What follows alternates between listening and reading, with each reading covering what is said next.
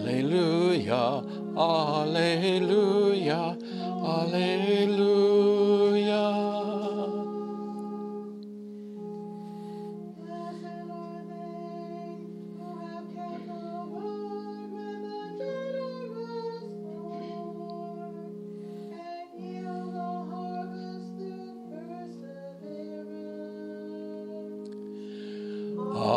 Alleluia, Alleluia,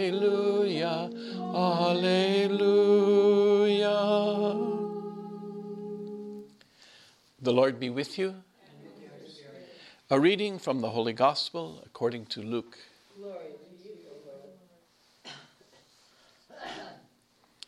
Jesus entered a village where a woman whose name was Martha welcomed him. She had a sister named Mary who sat beside the Lord at his feet, listening to him speak. Martha, burdened with much serving, came to Jesus and said, Lord, do you not care that my sister has left me by myself to do the serving? Tell her to help me. The Lord said to her in reply, Martha, Martha, you are anxious and worried about many things there is need of only one thing. Mary has chosen the better part, and it will not be taken from her.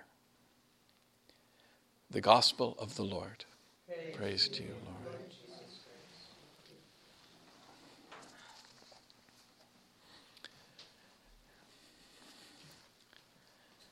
If hospitality were easy, it would not be a virtue, I suppose both readings today, the first reading and it's paired up with the gospel reading, uh, tell us a lot about hospitality. On the first story, this wonderful story of Abraham and Sarah, and they're, you know, they're living this Bedouin life out in the desert, sort of, you know, with their tent, and they've a couple little goats and maybe a couple little sheep, and they have very little uh, to live on themselves, and and uh, it's a hard scrabble life, and water is hard to come by, and food is even harder to come by, and and so they're probably very thin and you know waif-like people as they kind of scratch out a minimal existence in the deserts of the Middle East. And along come three strangers. The Russian iconography turns them into the Holy Trinity, but uh, they were just strangers. Somehow they were guests sent by God, uh, whoever they were. But what is important in the story is Abraham's immediate, instinctive, uh, spontaneous response to the fact that these visitors have showed up at his encampment. Instead of saying, uh oh, I'm going to have to share what little I have. How do I going to do this so that I don't put into question my or jeopardize my own life or the life of my wife? He just says, get out the bread and make buns and rolls and whatever else and water. And my guests, you are my friends and you are my brothers. Refresh yourselves with what little we have. And, and what we see in that generous act of hospitality, that instinctive act of hospitality, without any reservations for himself or his family or his, his wife, is, is what so many of us have experienced when we've traveled to uh, faraway lands and, and lived among or spent time among the poorest to the poor is, is their generosity is so much greater than ours that when they have so little, they give so much.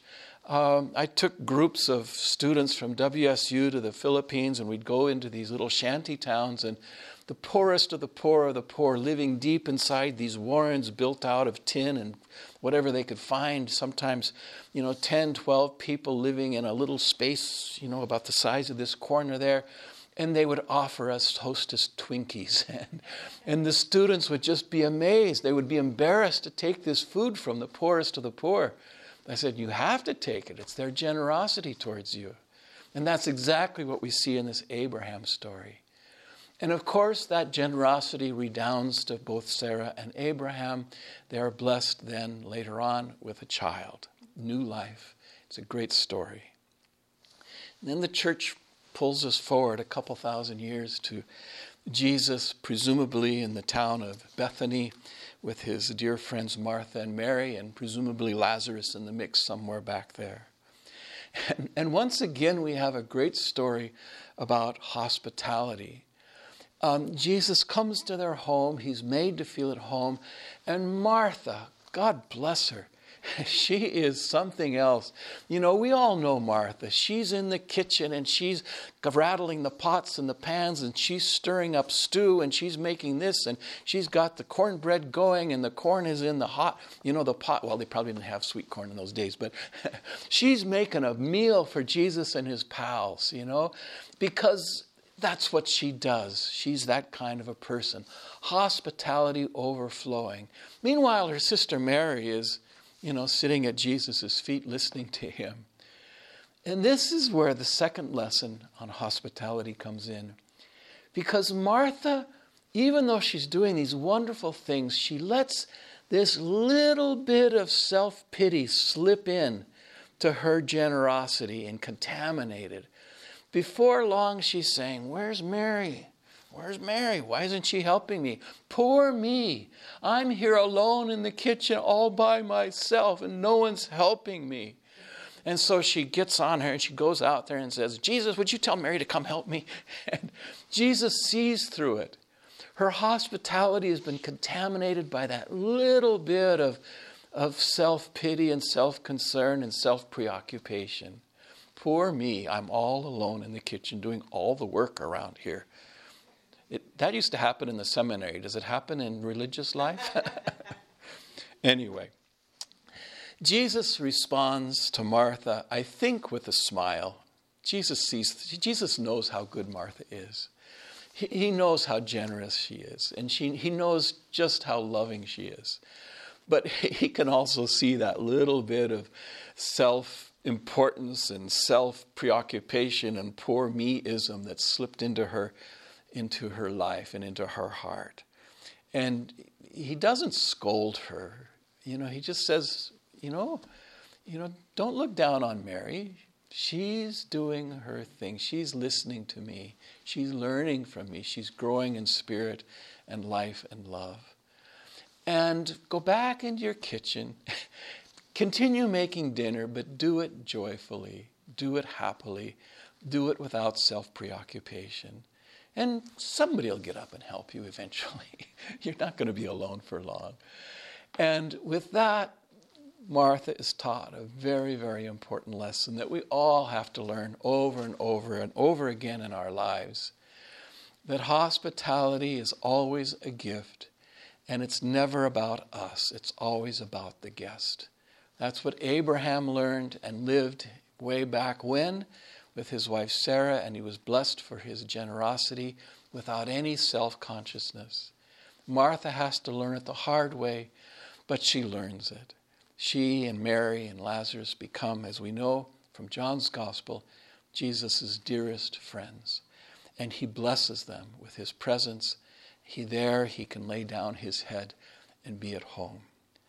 What a blessing it is to be reminded of hospitality and how important it is for the human spirit and how important it is for the spiritual life of all of us. Whether we live together in families, or we live together in religious life, or we live together in parishes, or we live together in um, wherever we find ourselves. Back when I was a rector of a seminary, I would occasionally ask the seminarians, What does a priest do all day? And There would usually be the usual jokes about play golf and drink a little bit of scotch from now and, now and then. I said, no, that's not it, obviously. And then they would get serious. They said, well, a priest, you know, hears confessions, and he says masses, and he visits the sick. And I said, yes, the priest does all that, but what does a priest do all day? And they said, well, they would come up with other answers. He does this and he does that, and he prepares his sermons, hopefully. And okay, but what does a priest do all day? and they would be stumped eventually. And I said, a priest, if he's a good pastor, says, Welcome, welcome, welcome, welcome, welcome, welcome, welcome, all day long, every day of his life.